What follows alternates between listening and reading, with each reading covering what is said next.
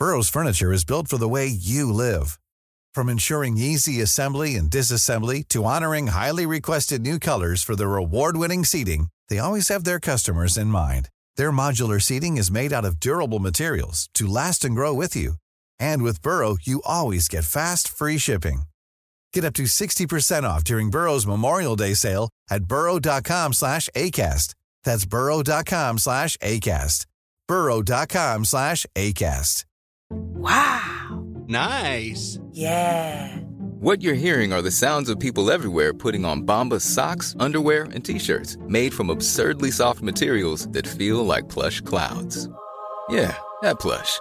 And the best part? For every item you purchase, Bombas donates another to someone facing homelessness. Bombas. Big comfort for everyone. Go to bombas.com slash ACAST and use code ACAST for 20% off your first purchase. That's bombas.com slash ACAST. Code ACAST.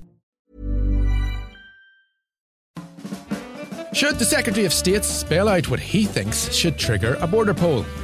Is 50% plus one enough to take Northern Ireland out of the Union? Who do you intend to vote for in the next election?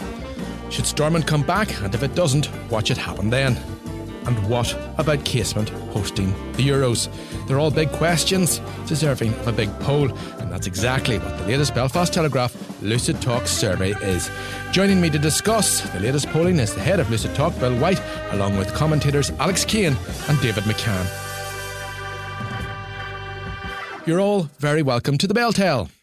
It has never been entirely clear what would prompt a Secretary of State to announce a border poll. So the question was asked should the next Northern Ireland Secretary of State, i.e., appointed after the next UK general election, publish the criteria for a Northern Ireland border poll? Bill, what was the result for that one?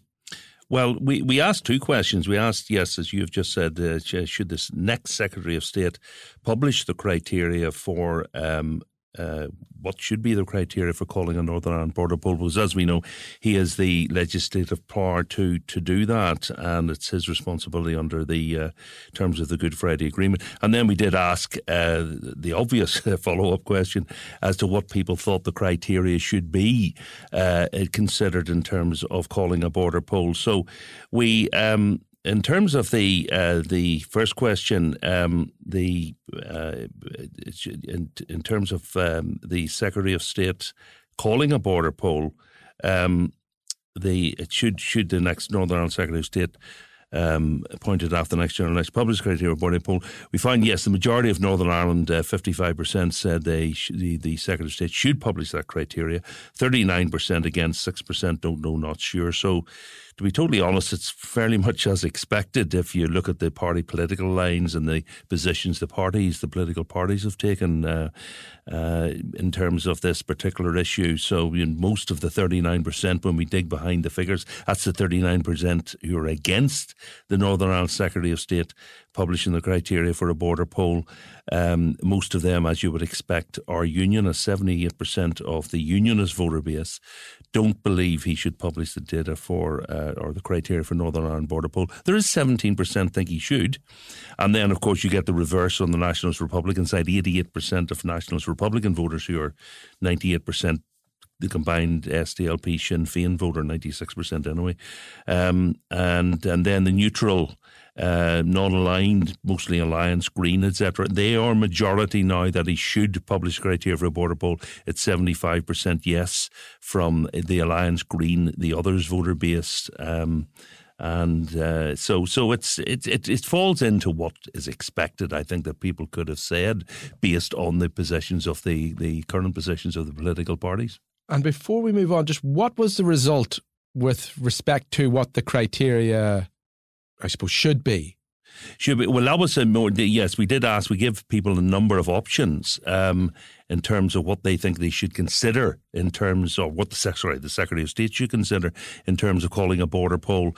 And this varied from uh, is it the majority of, of, of the vote in a Northern Ireland Assembly election being pro uh, the Nationalist Republican parties? Is it the majority of the members of the Assembly being pro the National Trinity parties? Is it the opinion polls on 40%, 45, 50%? We give them a range. So the top four answers, as it were, the top answer was that the majority vote in a Northern Ireland Assembly election, the majority of the vote, the percentage vote share, should be more than 50% for nationalist Republican parties. Parties do take a position that they're pro United Ireland. If it's more than 50%, that is the number one criteria that should be considered. Um, if you're going to mix the criteria, which of course the Secretary of State could say, I'm going to consider these three or four or five criteria, he doesn't have to say one. Uh, the other ones that come, uh, the close second to that, or second to that, is, and this is where the unionist community is coming through, 23% of Northern Ireland believe it should be, when the opinion polls say 60% plus on a continual basis, 60% plus one, or more than 60% pro United Ireland. And then the others are the majority of the members of the Northern Ireland Assembly, as you would expect, and the uh, London and Dublin governments. Uh, sort of joint third, London Dublin governments jointly agreeing between themselves that there should be a Northern Ireland border poll based on whatever criteria they would use. So that's the sort of mix of criteria that come out uh, atop in terms of what people think should be considered in terms of the Secretary of State calling a border poll. Alex, n- none of those results is really a surprise. Do you think really that r- reflects the reality? of how a Secretary of State would make their decision. That despite the fact that it isn't laid down in black and white anywhere, that we we all sort of have a good idea of what would be in question. Well, I think yeah, you go back to the 25 years, you go back to the negotiating process.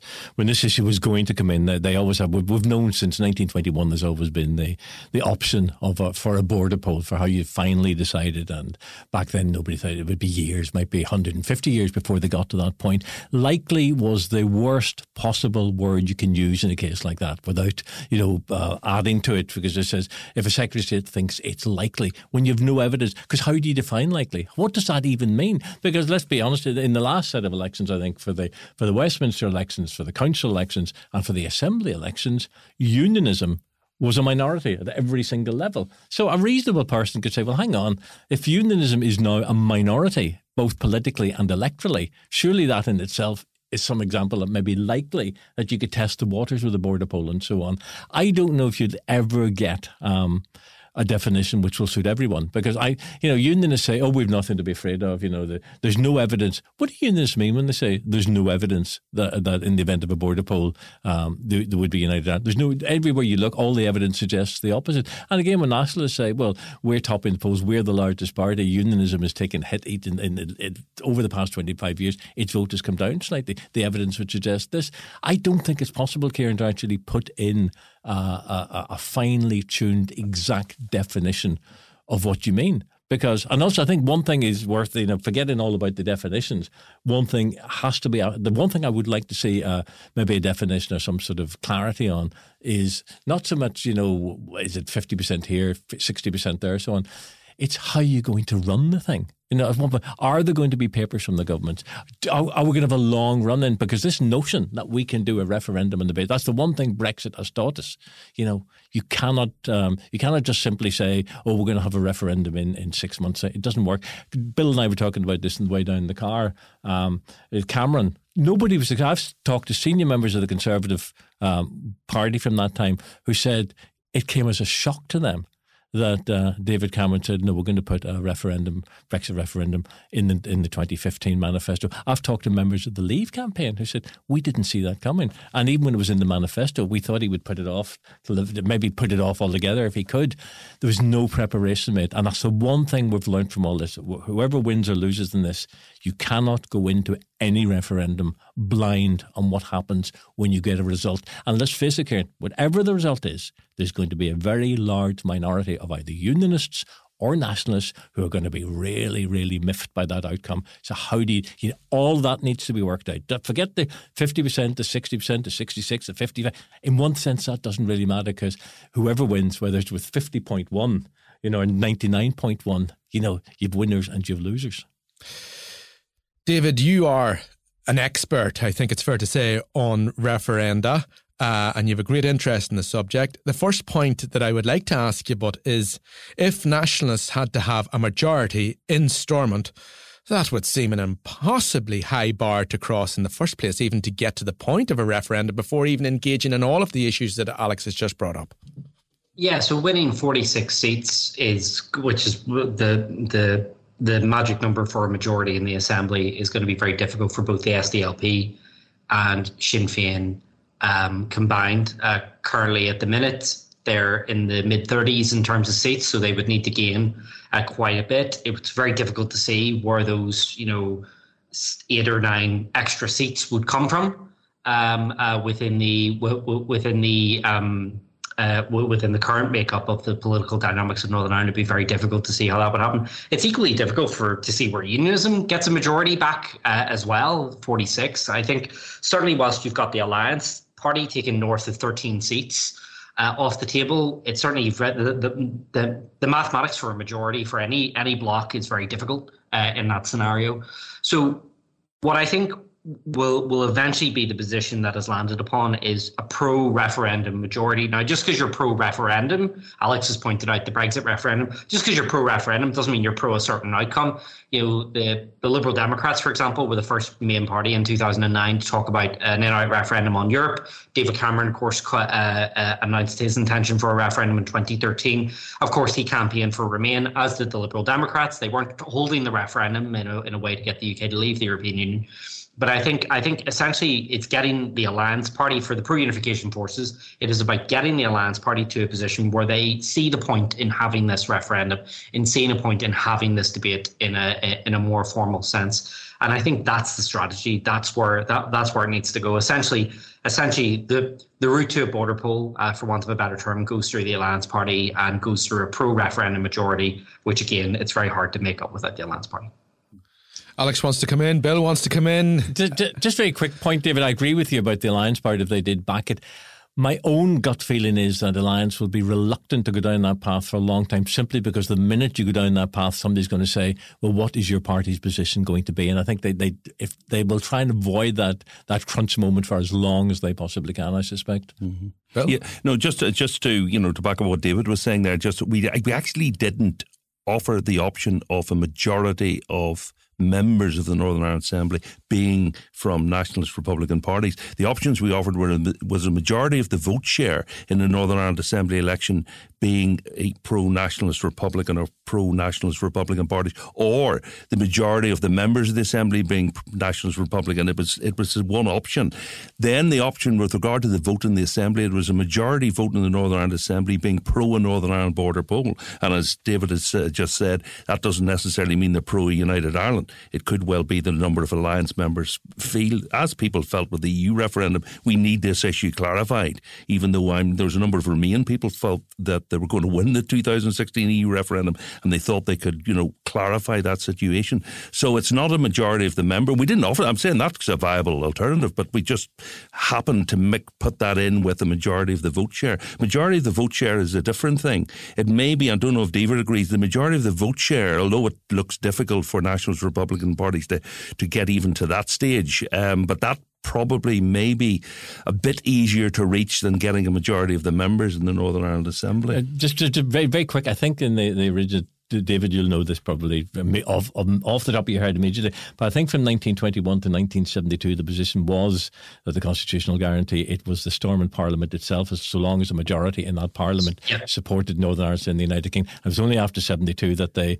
they, they, yeah. they sort of brought back the, port, the border poll uh, um, prospect again of, of securing it. Ironically, we may be going back to this. Uh, 1949, the then Labour government gave a guarantee. That's right. Yes. Uh, to to the to the to the Unionist government then that basically, as long as a majority of the Northern Ireland Parliament and it is important to remember it was the, it was the Parliament, it wasn't a referendum. Um, uh, um, was pro-union that Northern Ireland's place in the UK would be would be secure. It's very hard for me to predict what way these conversations will go, but if we can go back, I think uh, to lucid talk. Steve Baker, Minister of State at the Northern Ireland office, recently said that any border poll should be based on a supermajority. Now, we all know this. This was a throwaway remark, but he did say that 60% should be required in any future NI border poll. Uh, we've discussed this in, or, in other podcasts, but basically, Steve Baker made a remark. I don't know if he planned it. It certainly isn't government policy.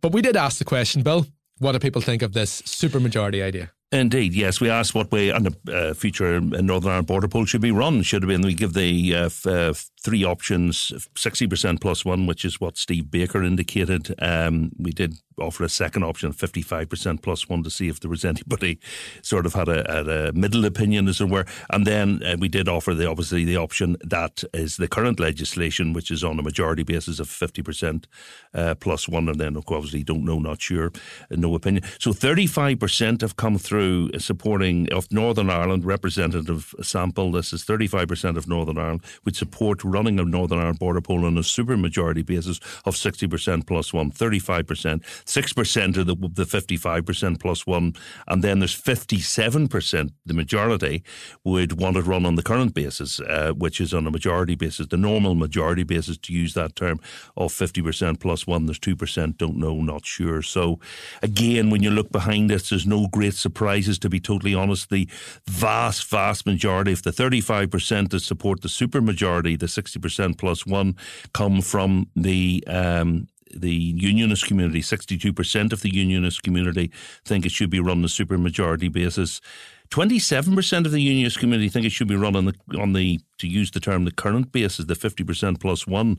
Um, so, you know, there is a section of unionism think, well, you know, maybe this, this is the obvious way it should be run. So there's 27%, which is more than one in four. As you would expect, the nationalist Republican community, the SDLP, Sinn Féin voter base, and others, 91% of them feel it should be run on the uh, majority base, 50% plus one. So do the majority of the Alliance Green voter base, 58% of that voter base think it should be run on the, to use the term, normal majority basis. Um, Interestingly, 29% of the neutral, non-aligned voter base, the Alliance Green, others, 29% think it should be run on a supermajority basis. So there is a view in there that um, maybe they're thinking that, you know, it, it, should be certain, it should be a um, border poll that gives a very, very, um, you know, firm uh, indication or you know a comfortable decision either way, so that there's no follow-on um, you know trouble or no follow-on uh, debate and uh, controversy. And then, of course, when you average all that out, you come back, as I've already said, for the overall Northern Ireland results, 57% pro, 50% plus one, 35% on a supermajority basis, um, and uh, 6% on the 55% one, which is not really in the in the game, and then 2% don't know. So that's the that's the situation. Again, I would suggest no great surprise, but we'll hear what Alex and David think. Well, David, can I ask you a question with your politics lecturer hat on? I mean, how does the concept of a supermajority fit with democracy, if it can at all? Um, well, look, uh, other places around the world have where, where you need more than just 50% plus one for a referendum to pass. So, for example, Australia recently had a referendum on a voice to parliament, recognition of Aboriginal people in their in their constitution. To win an Australian referendum, you can't just get 50% plus one. You need a majority of the states to back the proposal as well. So it's not enough that a majority of the states and territories to back it as well. Uh, so it's not just a simple 50% plus one um, uh, outcome. So there are other places, and people do point that out. However, um, in most places in the UK and you look at the traditional referendum culture in the UK and Ireland, it has always been 50% plus one. So the first referendum that was ever held in the UK UK wide referendum, I mean, was 1975 on EEC membership um, back then. And ever since, it has always been 50% plus one. There has never been any kind of barometers on, on, on success. Same thing in Southern Ireland. Every referendum has been 50% plus one. Some referenda have been passed very narrowly in the Republic, most famously the 1995 divorce referendum, which passed within 1%. Um, it, it, it is simply not in our referendum culture. And also, just just going back to, to something Bill was saying there, you know, with the Good Friday Agreement, it has always been known that it would be a 50% plus one. So trying to re rejig that and rework that um, uh, is problematic. And don't forget, the la- the only time we've ever had a referendum on the issue of Northern Ireland's constitutional position was the border poll in 1973. And again, shameless plug, we did a good podcast on that, Ciarán, um, last year. Um, uh, nationalists famously boycotted that, and I think if you try and rejig the the, the threshold away from fifty percent uh, plus one, uh, you may get a situation at la, a la 1973 where nationalists just have no confidence in the process, and, and a whole section of the community boycotts it. So, Alex, I mean, there there does seem to be from the polling unionist support for moving the goalposts. Is it is it is it any way realistic that that could be achieved, or is it just is this just a bit of crack? It, it's not going to happen. Whether it's a bit of crack or not, it's not going to happen. First of all, uh, just I think it's worth saying, I don't think Steve Baker's comment was a throwaway comment. You know, that was a British Irish group, and he was there representing the government. He was there representing the NIO. You don't just throw. I've been in this business long enough to know you don't just throw. He was sending a message to the to the DUP. They're at this process. How do they nudge them? Sort of hinting that maybe, guys, we, we could maybe get something done on the supermajority thing. Ian Paisley's um, bill had just. Uh, crashed and plummeted a few days earlier when Parliament came down. So just to say, oh, it's not, it's still a live issue. Don't worry, guys. So I think that's what he was at play there. The other thing is there is nothing, absolutely nothing on God's earth that would persuade Sinn Féin to buy into a supermajority poll, whether it's 55, 65, doesn't matter. They're not going to buy into it. And I think, and, and even if David's right, you know, the boycott, but a boycott's not going to work because the unions be quite happy if there's a boycott because they still win on that case. So I would say, and I will put money on it, you can drag me back in a few years if I'm wrong and somebody can pay me something for it there is it's not going to happen. There will not now. David said the whole history of referenda in the United Kingdom and Ireland, there is no way at this point, particularly after what happened to Brexit, where people told us suck it up, suck it up, suck it up. Oh well, the unions would like to make it a sixty percent majority. That is not happening. Full stop. So let's turn to party preferences. It's normally the question we kick off with, but I didn't kick off with it this time because I didn't think there was an awful lot of change. Maybe I'm wrong, Bill.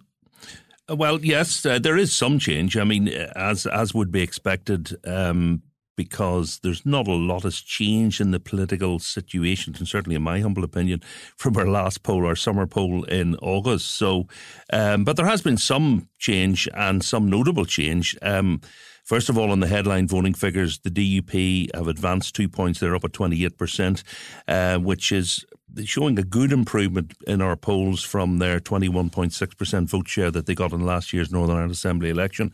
They went up to 25 and then there's 26% in our summer poll and they've advanced another two points in this poll to 28%. Uh, the Alliance Party are up 1% to 16%. And these are, I should say, these are overall Northern Ireland vote share figures. That's what pollsters do. Pollsters measure uh, vote share within election. How you project the vote shares into seats is always the interesting part.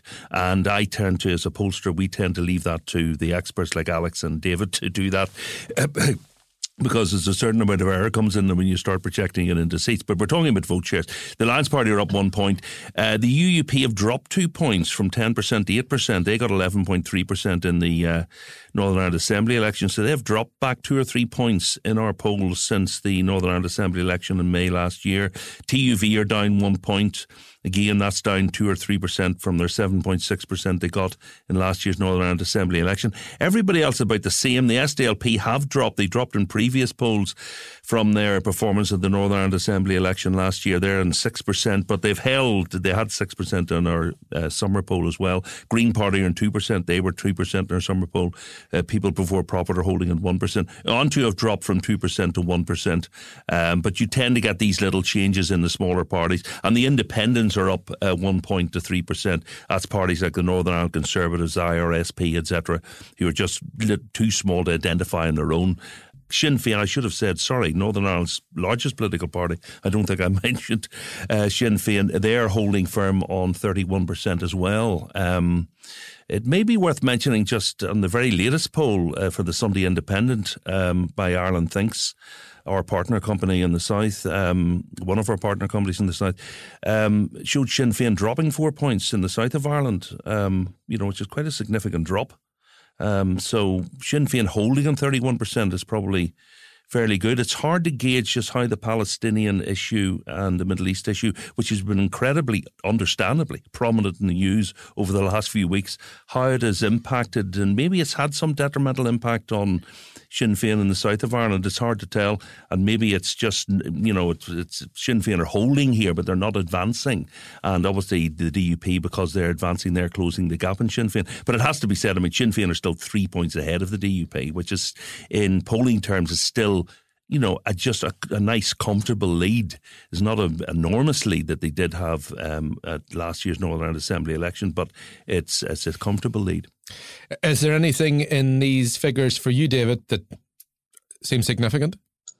Yeah, well, I think the fact that Jeffrey Donaldson, the 28% uh, score, I think is significant. That was exactly what, what the DUP achieved at the 2017 Assembly election. So, in essence, Jeffrey Donaldson can now say he has clawed back all of the support that they have lost from 2017 and got them back to that position. They're also more competitive with Sinn Féin now in this poll as well. They're three points behind in some previous polls. They've been as much as 10 points behind, even in the most recent Assembly election. There was an eight point gap between them. So now the poll is registering that that's more than halved, uh, which again is positive. It shows some momentum behind the DUP. It shows that there's still some life within um, uh, within the party uh, yet, and that they're not done for. Significantly within the internal unionist battle, it really it really has shown that Jeffrey Donaldson has not just settled down the DUP, but he's also pretty much knocked out Doug Beattie and Jim Allister from the unionist game. Um, if this poll was to be re- replicated in an assembly election result, the DUP would be taking north of sixty percent of the unionist vote. So it's pretty hard to say that the DUP don't speak for unionism when they're getting those type of numbers, and that's bringing them back to their to their to their strength years. You know, back in 2011, 2007, when Peter Robinson and Ian Paisley were able to claim 62, 63, 64 percent of the unionist vote was behind the DUP. So, so I think that is significant. The other significant um, um, uh, part of this, I think, is the continuing decline of the SDLP and the UUP down to numbers that I don't think was ever inconceivable. I mean, it's interesting. This month marks 20 years since the DUP and Sinn Féin became the largest parties. And I don't think maybe Alex, because I know he was about then, but I don't think I don't think either Alex, myself, or Bill would have ever conceived that we would be talking about numbers and believing them. That the SDLP would be at six percent and the Ulster Unionists would be at eight percent. I mean, if the Ulster Unionists score eight percent, that's them out of the executive. I mean, the founding party of the state out of the executive. You know, all but three, all but four for heads of government in Northern Ireland um, uh, have been Ulster Unionists. You know, I, I, think I think the decline of those two parties um, is something is something that is that that isn't debating, and it isn't. It, it, it the, there's no buyer's remorse. Let's put it that way of the voters that have left them over recent years. Um, uh, voters still seem very happy with their choices of the Alliance Party um, uh, Sinn Féin and the DUP. So it really does confirm that kind of three party state uh, model that we were talking about after 2022. I think the decline of the UUP and the decline of the SDLP, both of those parties, I suppose, deserve a podcast on that very issue. But when we look at Jeffrey Donaldson, he has clawed back the DUP support. He is in a very strong position, and we'll speak about Stormont and the figures regarding the boycott. But in a sense, he's in a strong position, but but a strong position where going where, Alex. Well, I think for the for the DUP in particular, um, th- this is an important. It, we always talk.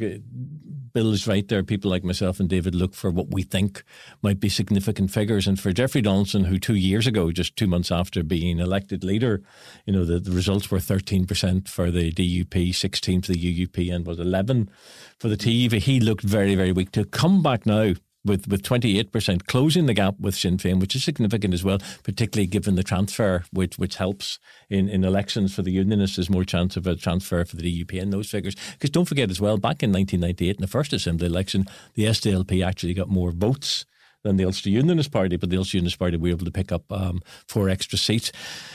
Looking at this, there is a route. If, if Jeffrey Donaldson is so minded and I, I don't know if he is. I know he. Uh, my my suspicion is that he does want um, devolution returned. There is, I think, now a, a, a, potential route which didn't exist. The DUP is strong. He has proved that he can unite people around it. He is now comfortably ahead at twenty eight percent, with the the the, the TUV and uh, at twelve percent uh, between. He is comfortably ahead of them.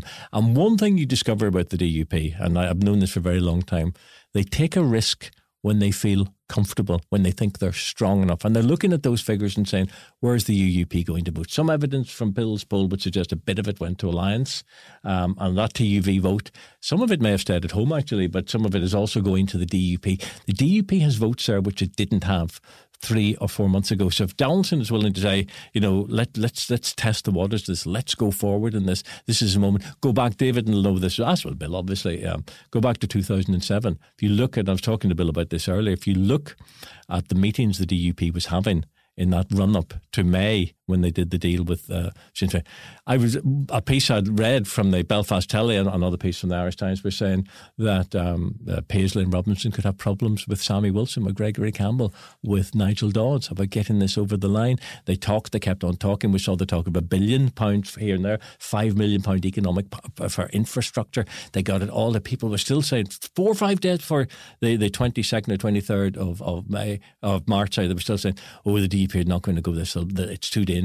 They did it. They did it because all the stars, the electoral stars, their internal polling, NIO polling, all said, "Look, it's going to be difficult."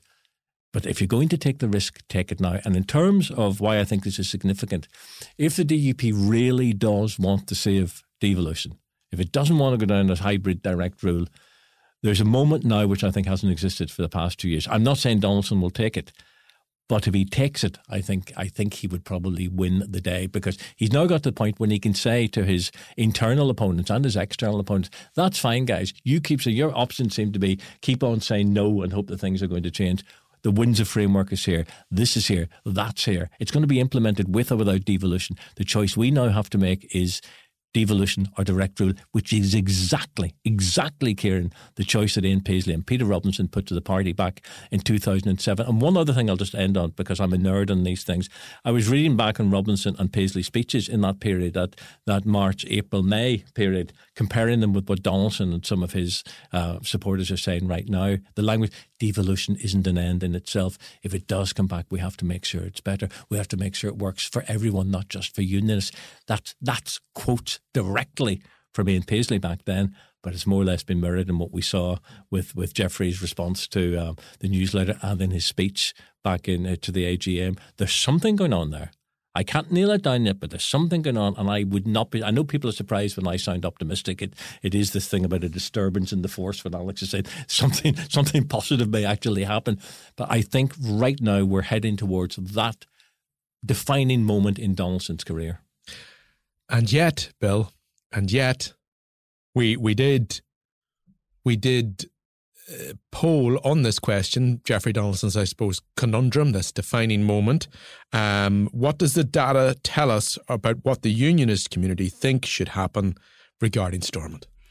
Well, yes, we did. We've been running this poll question for uh, the last four polls now since the issue of the Northern Ireland Protocol, the Windsor Framework, uh, has been prominent in the news, and um, we we only poll the views of unionist voters on this issue. We have had people on social media asking us, well, look, you know, the, the majority of people in Northern Ireland, if you take the SDLP, Sinn Féin, the Alliance voter base, want to get back to Stormont. I think everybody accepts this. The answer to why we don't poll non unions, and this is because it can be assumed quite safely without an opinion poll that 99% of their voter bases would support a return to Stormont and uh, getting the um, the institutions back up and running again. So we only poll vote unionist voters on this, and it came out that um, very similar to the last poll, it dropped slightly, but 62% of the overall unionist voter base um, are backing the DU position of not returning to Stormont until the Windsor Framework Northern Ireland Protocol is um, removed completely. And we do qualify that point. We did give them the option to put it in front of the, the unionist voter base even if this means the permanent closure of Stormont. So 62% are supporting that position. 32% are supporting the position of the overall unionist voter base. The DUP should go back to Stormont and negotiate about the Windsor framework from within. Very much the Ulster Unionist Party position, I think, um, to be fair. 5% then say they should be back at Stormont anyway. They're even more pro going back to Stormont. Maybe the small part of the unionist voter base you don't think the boycott should have ever been started. Now, when you look at the breakdown of this between the DUV, the DUP voter base, the UUP voter base, and the TUV voter base.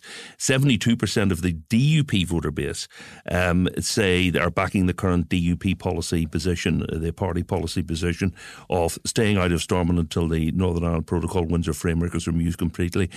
Uh, only 21% of the UUP voter base support that position. 94%, as you would expect, of the TUV voter base support that position. And then when you go to what is the Ulster Unionist Party policy of going back to Stormont and negotiating from within, as would be expected, two thirds of the Ulster Unionist Party voter base support that position. Only, but when I say only, 24% of the DUP voter base support that position. Now that's up from 21% in our August poll, and it's up a couple of percent on our April poll. Um, you're comparing the August poll to the April poll.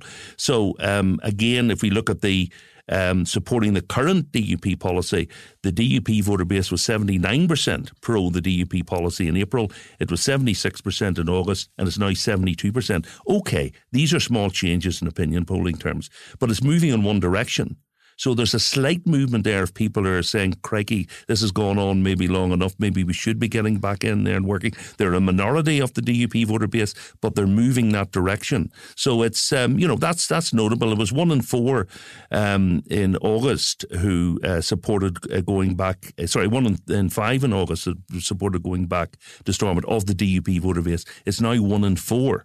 Uh, support going back to Stormont and negotiating from within. So you know, there's a slight movement there, but that the overall the overall situation is nearly two thirds of the U, of the overall unionist voter base, who are primarily made up of DUP, and obviously nearly 100% of the TUV voter base, which is still, you know, although it's smaller, it's there. Um, that feeds in a 62% overall support the current DUP policy position. Does seem to me like a conundrum for Jeffrey Donaldson. But but I think we I think you have discussed about that, Alex, that there may be things happening. Before I, I bring David in, uh, Bill, could you also tell us about uh, I suppose the Plan B question, which was asked of non-unionists only. That is to say, uh, what do you think the government arrangements should be if the current NI government institutions are are closed. Yes, and, the, the, your point's a good one. Everybody who was a non-unionist who didn't vote for a unionist party or candidate at last year's Northern Ireland Assembly election and within our polls since then were asked this particular question. Look, you know, if the current Northern Ireland government institutions are closed for a prolonged period or even permanently, what should the Plan B be? This famous term, Plan B. Direct. Well, you did offer the options. Direct rule from London permanently. Only two percent went for that, and then we have. Um, uh, we just go to the bottom of the graph again here. Direct rule from London, informal consultation with the Dublin government and in parallel, a renegotiation of the Good Friday Agreement. 16% supported that. 49%, one and two, support joint authority by the UK and Irish governments, however defined. Again, that's another debate how you define joint authority. But the, the term joint authority and in parallel, renegotiation of the Belfast Good Friday Agreement. Uh, joint authority by the UK and Irish governments permanently was 28%, so that's quite sizable as well.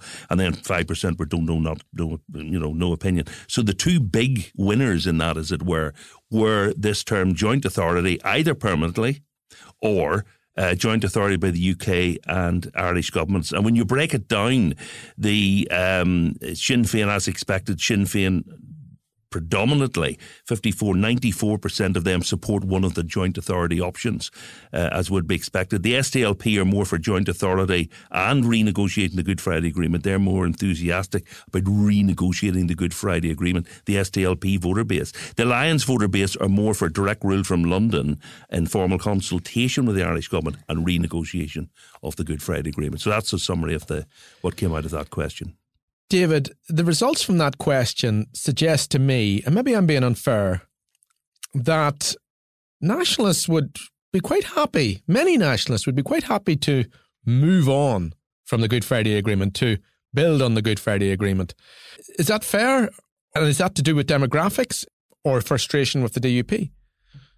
I think it's more just frustration. I think because now the two main parties have both pulled it down at different periods there is this conversation now going on about should one party be allowed to just simply block uh, the formation of uh, of the government and stop it operating altogether. Um, uh, and I think that that's the conversation that people are moving to. Now, how you do that realistically and how you do that through proper mechanisms, because don't forget that you've got the law of unintended consequences here uh, that you need to think about. Um, so I, I the, I think people, because it's from a sense of frustration uh, that the DUP are, are keeping it down, uh, want obviously a change to ensure that can't happen again. But the mechanism by which you do that and you perform it to achieve that is the thing that we're all still kind of trying to trying to work out. I mean, look, essentially, any big reforms to it need the buy-in of the parties, and it's very unlikely because essentially what you're asking for there is that you take away the veto from the DUP, but you're also then taking that away from Sinn Féin And it's going to be a big call for those parties to give that up because that's their power. That's what gets them gets it keeps them relevant and that's what keeps them um, in the limelight so again that's essentially what you're asking for so uh, the public may want that but again the parties uh, the two main parties in particular trying to give that up is going to be something um, uh, that's going to be very difficult to do i think in reality alex no, I, I think it, it, just going back uh, maybe to the, the, the, DUP position, but, but these figures again are interesting. That um, the DUP will not want and will never accept joint authority. I mean, I, I, I remember the day, you know, the reaction to the, the Anglo-Irish agreement back in 1985, even the merest, and it was a whiff of joint authority that we're talking about rather than, you know, um, red and blood and claw. Uh, direct rule is not a permanent thing. It was never meant to be a permanent thing. And the notion that direct rule would, would exclude the Irish government or Sinn Féin is a, so again, the DUP, it feeds into their thinking these sort of figures that if, if devolution disappears, if they don't restore devolution, then what are the alternatives to devolution? And none of those options, you know, are, are, are because they whatever the governments come up with, it'll be something that has to please both sides. None of those options will please unionism. I, I just think one. I, I don't know if David sort of half hinting, or maybe it was Bill half hinting at it.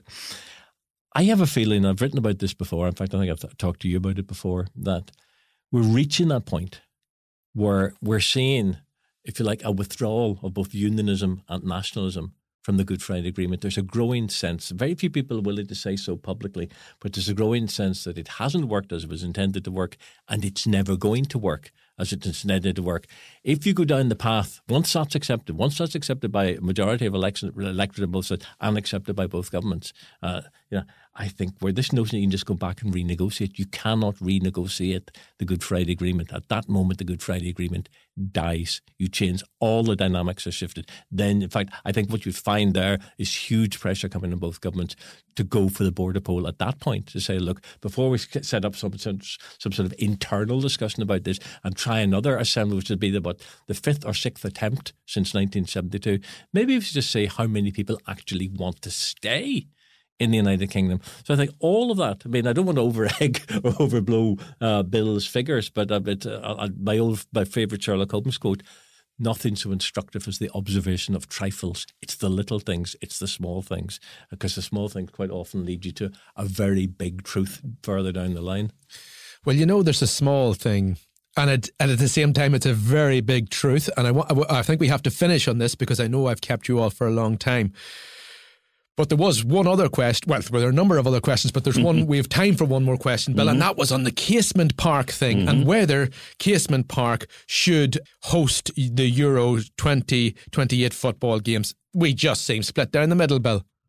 Well, yes. I mean, again, uh, without being you know, decrying the poll results, it has come out pretty much as expected um, in terms of this particular question. We did ask, how do you feel about the Euro 2028 games being played at Casement Park as a Northern Ireland representative results? 54% are pro playing the uh, Euro 2028 games, which is the European, the football championships and European football championships in 2028. 31% are against, and 15%, a pretty high number who don't know, not sure, which again is probably not that surprising. Again, when we look at the voting bloc and we say, uh, we find out there's only 12% of unionists, people who vote for a unionist party or candidate, uh, both at the Northern Ireland Assembly election and since then in our polls.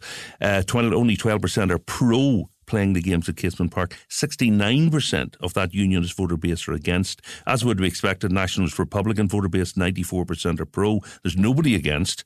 And there's 6% don't know. And on the neutral side, the Alliance Green voter base, I mean neutral in terms of non aligned on the constitutional issue, 69% are pro uh, the games being played at, uh, at uh, Casement Park, 26% are neutral don't care, and there's only 5% against. So that's the um, summary. We did go on and then ask a couple of uh, follow on questions to that in terms of the Casement Park issue the next question was, would you be happy to support Northern Ireland at Casement Park? And 39% said yes, 31% said no, they'd rather the games were played elsewhere. 19% said they don't support the Northern Ireland football team. That came through quite strongly, and particularly within certain communities, not surprisingly. They said, look, I'm not particularly interested, but I don't support the Northern Ireland football team.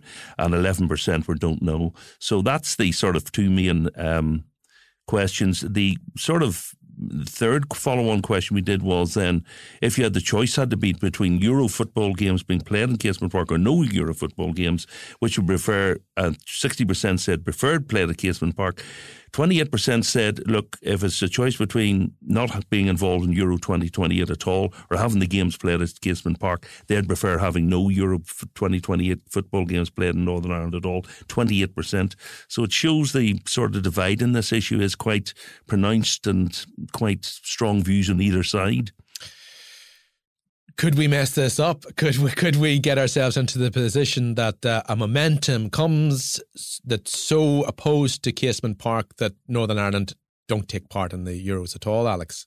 Well, uh, this is one of those answers I find extraordinarily difficult because um, I can other than accidentally, I have never watched a football match in my entire life. So my instinct is to say I couldn't care less where they play it. But what does fascinate me that even in something as basic as football, you know, we still have these divides. And like, it, it, it's an obvious point, but I'm going to make it that 25 years after the Good Friday Agreement, 30 years after we opened the talks to the, the Good Friday Agreement, that the people of Northern Ireland don't seem even capable of agreeing on something as, as basic as football, which are probably the vast majority like watching football, but they're willing to have an argument over where it should be played and what flags may or may not be flown. I actually think that is very sad. David, I suspect you prefer a good referendum to a football match, but do you have a view? Um, look, I think that, um, I, and you're absolutely right on that call. By the way, a bit, a bit like Alex, you know, I um, we nerds. Uh, I wouldn't be a reg- I wouldn't be a regular visitor, um, uh, or, or or when the Euros come.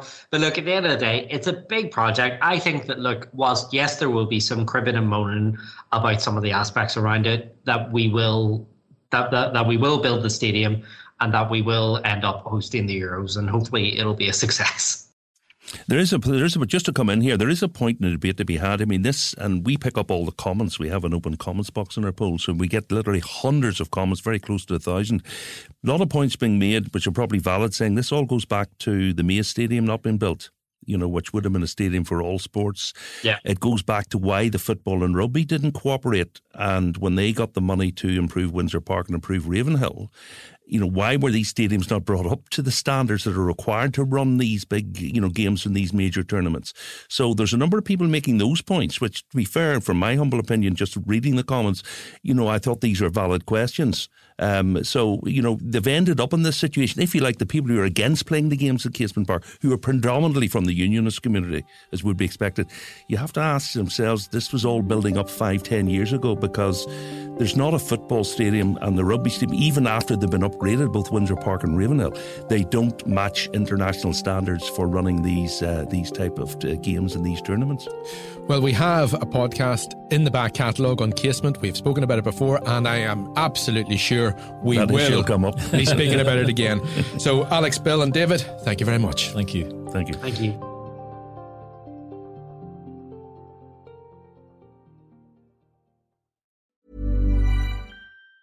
Hey, it's Danny Pellegrino from Everything Iconic. Ready to upgrade your style game without blowing your budget? Check out Quince. They've got all the good stuff shirts and polos, activewear, and fine leather goods, all at 50 to 80% less than other high end brands. And the best part? They're all about safe, ethical, and responsible manufacturing. Get that luxury vibe without the luxury price tag. Hit up quince.com slash upgrade for free shipping and 365 day returns on your next order. That's quince.com slash upgrade.